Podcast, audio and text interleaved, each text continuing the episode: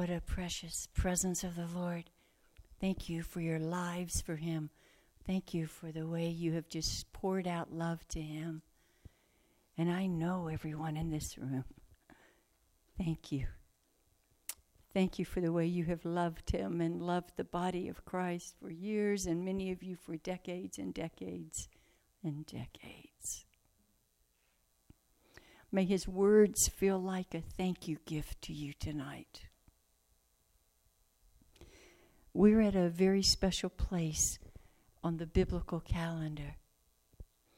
We have come through Passover and the celebration of the Lamb and His blood and the birthing of us. We've come through Pentecost and the gift of the Holy Spirit.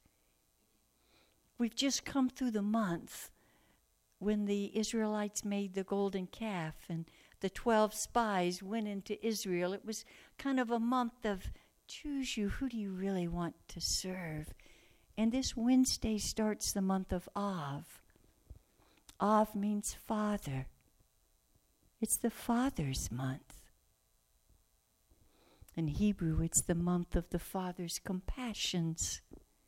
Most know Av is the ninth of Av when the first temple and the second temple were destroyed. Or they also know it's the night of breaking glass, which was the escalation in the Holocaust. That this is a time of month where if you have any unresolved sorrows, heartaches, regrets, anything that has any heaviness to it, oh, this is the time to bring it to the Father. Now, you can bring it any day of the year but he has certain emphasis all throughout his calendar because he never wants us to get stuck. He wants to keep us moving in wholeness and body, soul, and spirit oneness with him and one another. And while the ninth of Av is a sadness of letting go of all the sadness, the 15th of Av is the day of love renewed. It's a birthing of love. It's a birthing of dreams. It's actually a day when a lot of Jewish people choose to get married. And then we're letting go of sorrows this month. We're receiving His love in deeper places than we've ever received it before. And then we will move by the end of the summer into the month of Elul. And that is the month when the picture in Scripture is that the king himself rises from his throne and comes to where you are to meet with you face to face and say, Tell me, where's your heart? Where are your desires? And then when we come up to Rosh Hashanah, it is the image of God on his throne, making proclamations of what his heart is for you for the next 12 months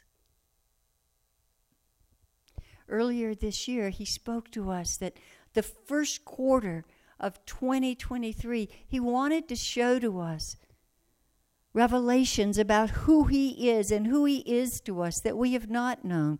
That he wanted to expand our foundations. And he met with us and he talked about how he was a God that serves. He met with us over communion and said, I am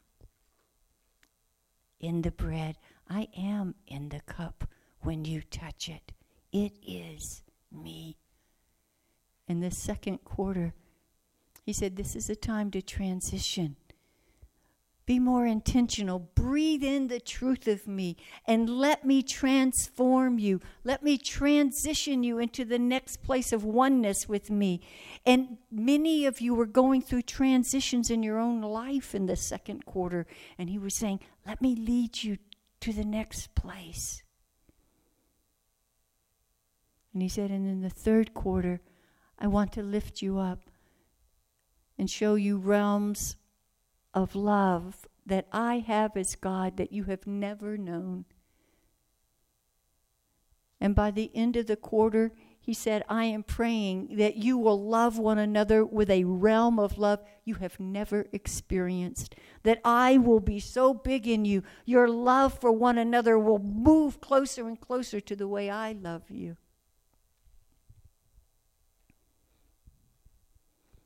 And so was praying and saying, Lord, how do we prepare to receive something that we've never heard before about you.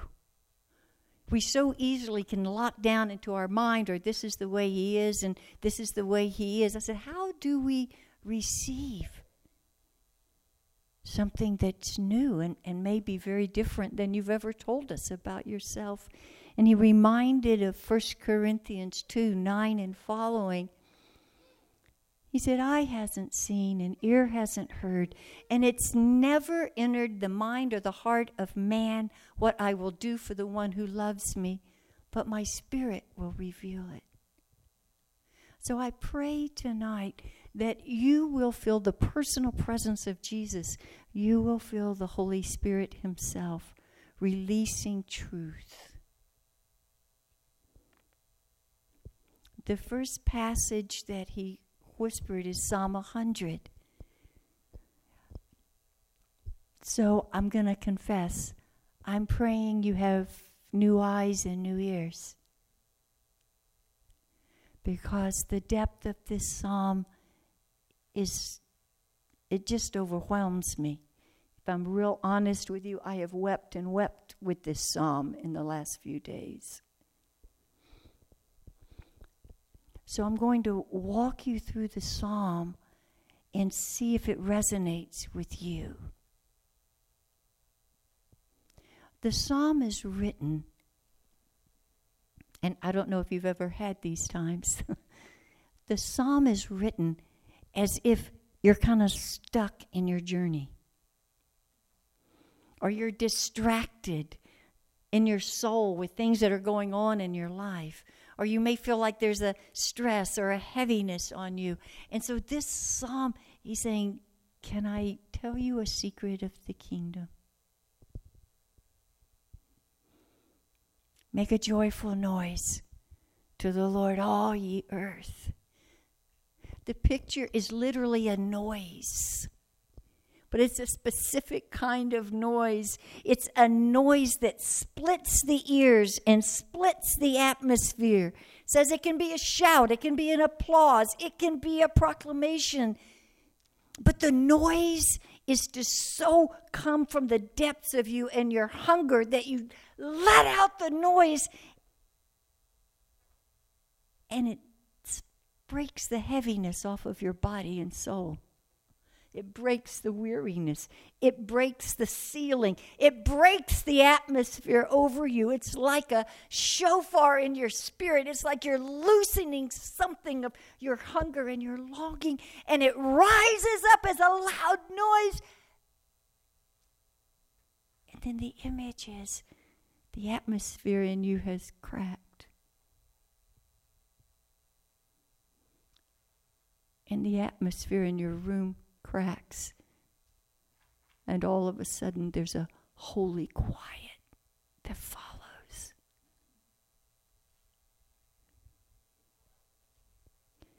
The English says, Serve the Lord with gladness. In the Hebrew, it is joyfully, I am led by the Lord. The holiness falls. And now you're not thinking about yourself, you're not thinking about life. And you're thinking, I, I love to follow him. I love to follow him. Come before his presence with singing. The image is you're in his presence and, and you're just filled with, I love to follow you, Lord. I love to follow. And then you begin to feel his presence coming closer to you. You, you feel it's out there. And all you can do is sing to him. And the image is you're singing a love song of, I love you, Lord. I love you, Lord.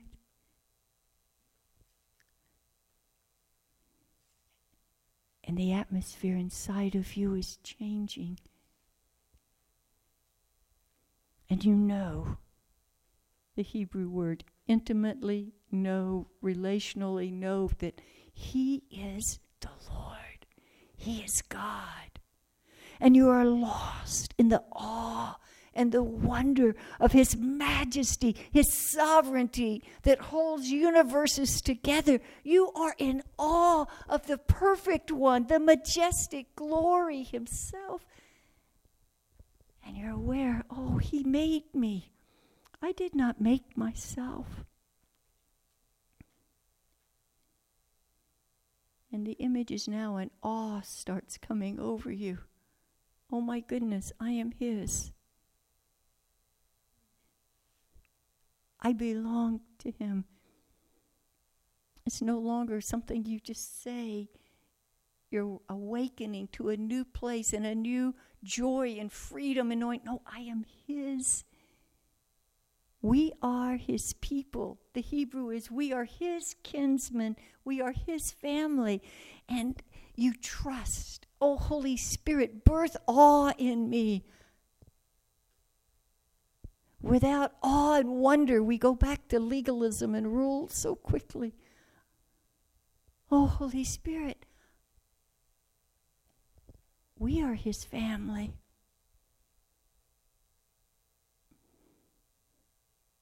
and the awe comes and you're not thinking about the things of daily life. You're choosing to focus on the awe that this Most High God wants relationship with you. And it's like you hear it for the first time. And then the linchpin phrase for the whole psalm We are the sheep of his pasture. The word for sheep there is actually small ones. We're the small ones. Small ones of migration is the Hebrew. We are the small ones that are migrating all throughout our life to this season with the Lord, and then this season with the Lord, and this season in the Lord. And at this place in the psalm, you're aware how vast He is and how low He has stooped to love us to call us family, to say, No, you're my own.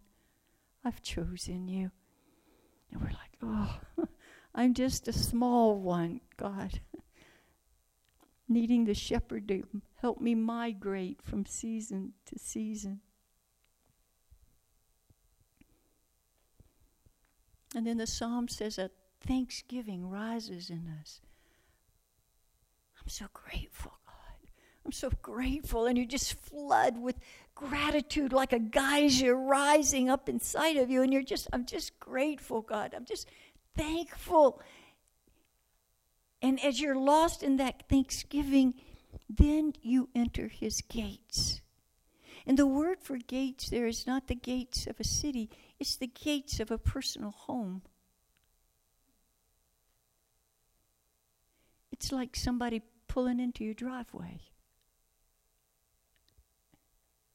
And when it says come into the courts with praise, the word courts is this inner part.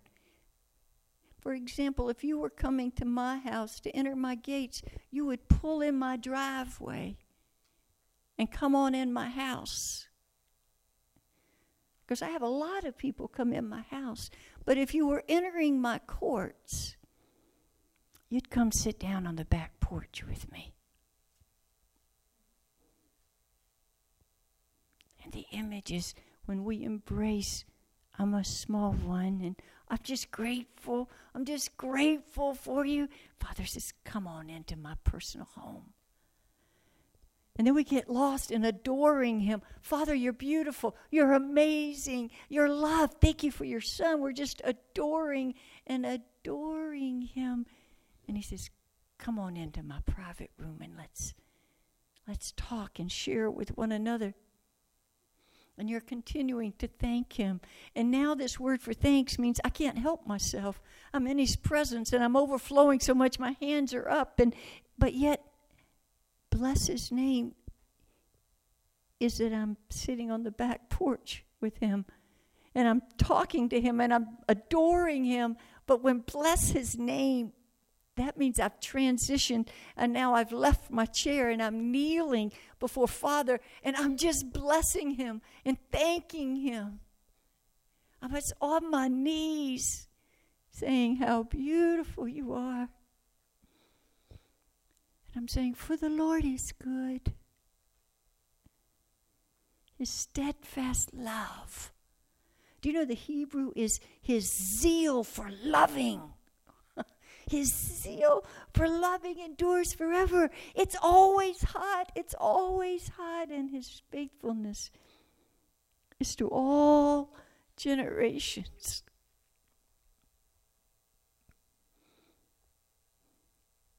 It's leaving everything behind. And with intentionality, saying, I'm going to sit here until a hunger, a longing, a joy, some noise of how much I long to be closer to you rises from me like a shofar from my spirit, and my soul will step aside. Worldly responsibilities will bow. My atmosphere will clear, and I will rejoice and be in awe and be in wonder of you because I'm a small one. And I rejoice that I can't do anything without you. And in this place of awe and wonder and humility and intimacy with Him, we are in position to hear His voice and to hear anything new He wants to say to us. We're sitting on His back porch, close and yet at the same time in the mystery of mysteries, in utter awe and speechless of His great love for us.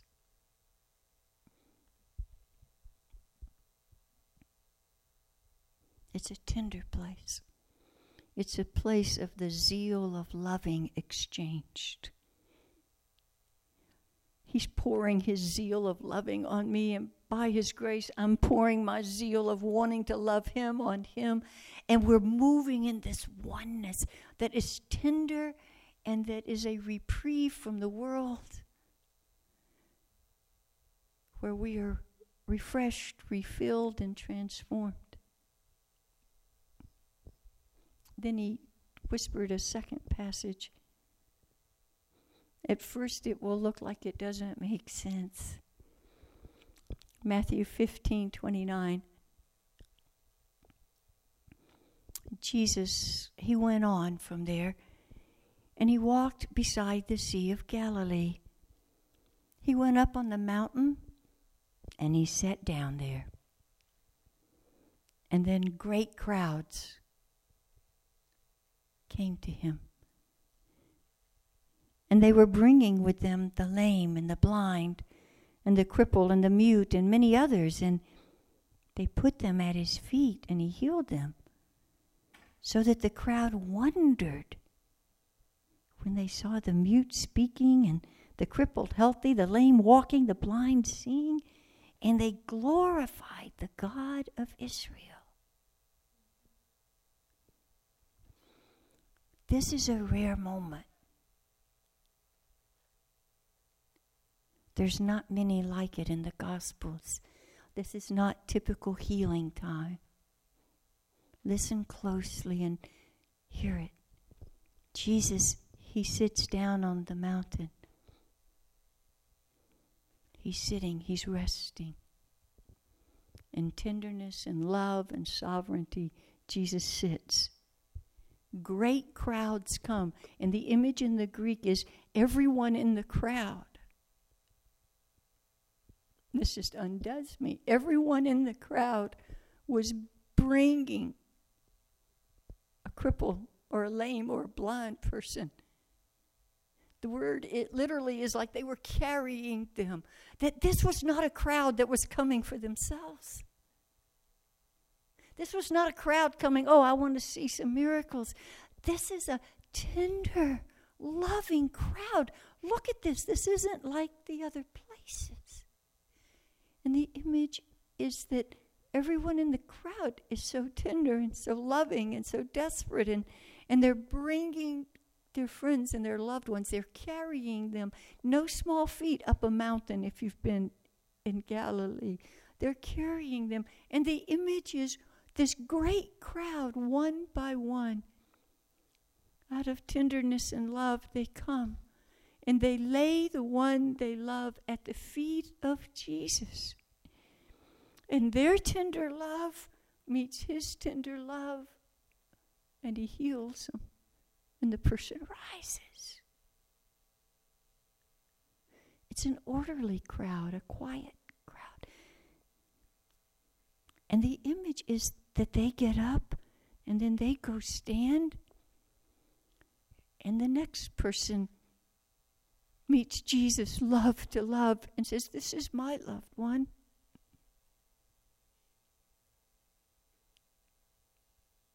And Jesus meets him love to love and heals him. And so, slowly, bit by bit, love and love, tenderness and tenderness, sacrifice to carrying them is sacrifice to come. They're meeting and they're having oneness. And the image is that after they're healed, they all stand over on the other side. And now the one that's healed and the one that carried him, they're pouring love on the next one in line, and then the next one in line, and the next one. And that nobody's rushing home because they got healed. They're just hovering in this one scene of oneness and tender love that is indescribable. Can you imagine being there? This crowd came not for themselves, they came out of love bringing. And tender love met tender love. And I love that there's no word here that Jesus dismissed the crowd because I think they all stayed. We don't know. He could have been there for hours, days. We don't know. But in between the lines, you can feel this was heavenly for Jesus. This had to be a kingdom of heaven on earth for him. There's no challenge, there's nothing selfish, there's no argumentation. There's just this awe and wonder of tender love. And while it was a historic event, while it was true, for me, this is prophetic of who we are called to be. That we are to walk that Psalm 100 in such awe and amazement and say, Yes, I love being the small one that is led by you. I praise you. I thank you. And he says, Let me pour my love on you. And we're opening up and opening up. And then we, as the body, are to be the tender, loving ones. That we pick up and we carry the broken and the lame and the crippled, and out of sheer tenderness, we lay them at the feet of Jesus for Him to heal them as our tender love and His tender love connect.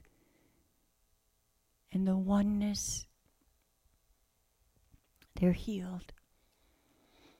The oneness in that crowd had to be palpable. You don't read any other place about this kind of situation in the gospel. There's this and this, and oh, they're hungry and this, and it's all love, it's all love. But here,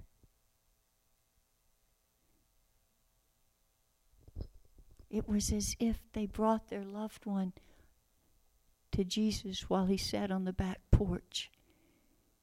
And he just sat with them one at a time. And they honored who he was and he poured love on them. And everyone was changed.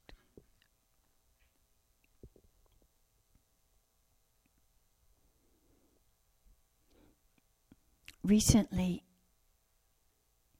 there's a quote that a, a woman made, and it has captured me for probably a month. And she said this I wondered,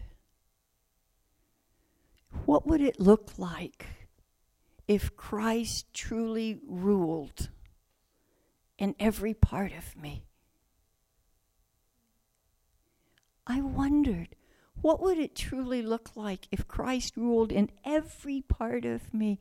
And she said, slowly, it came to me. I would know God is.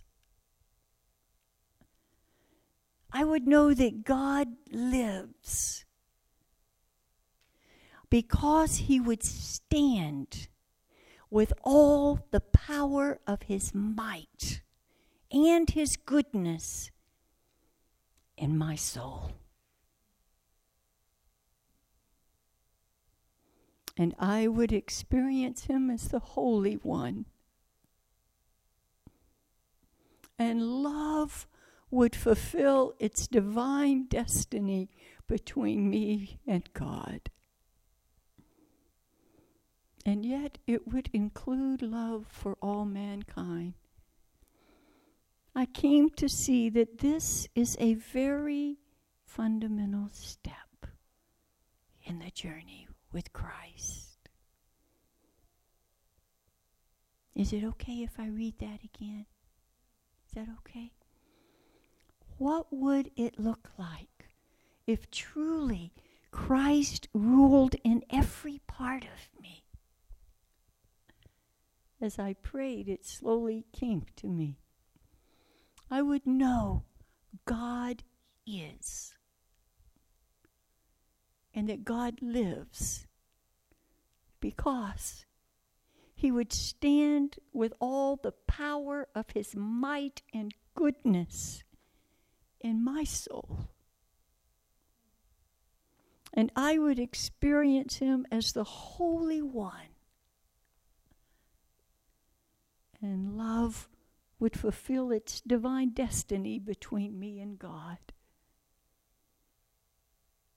And I would love all mankind.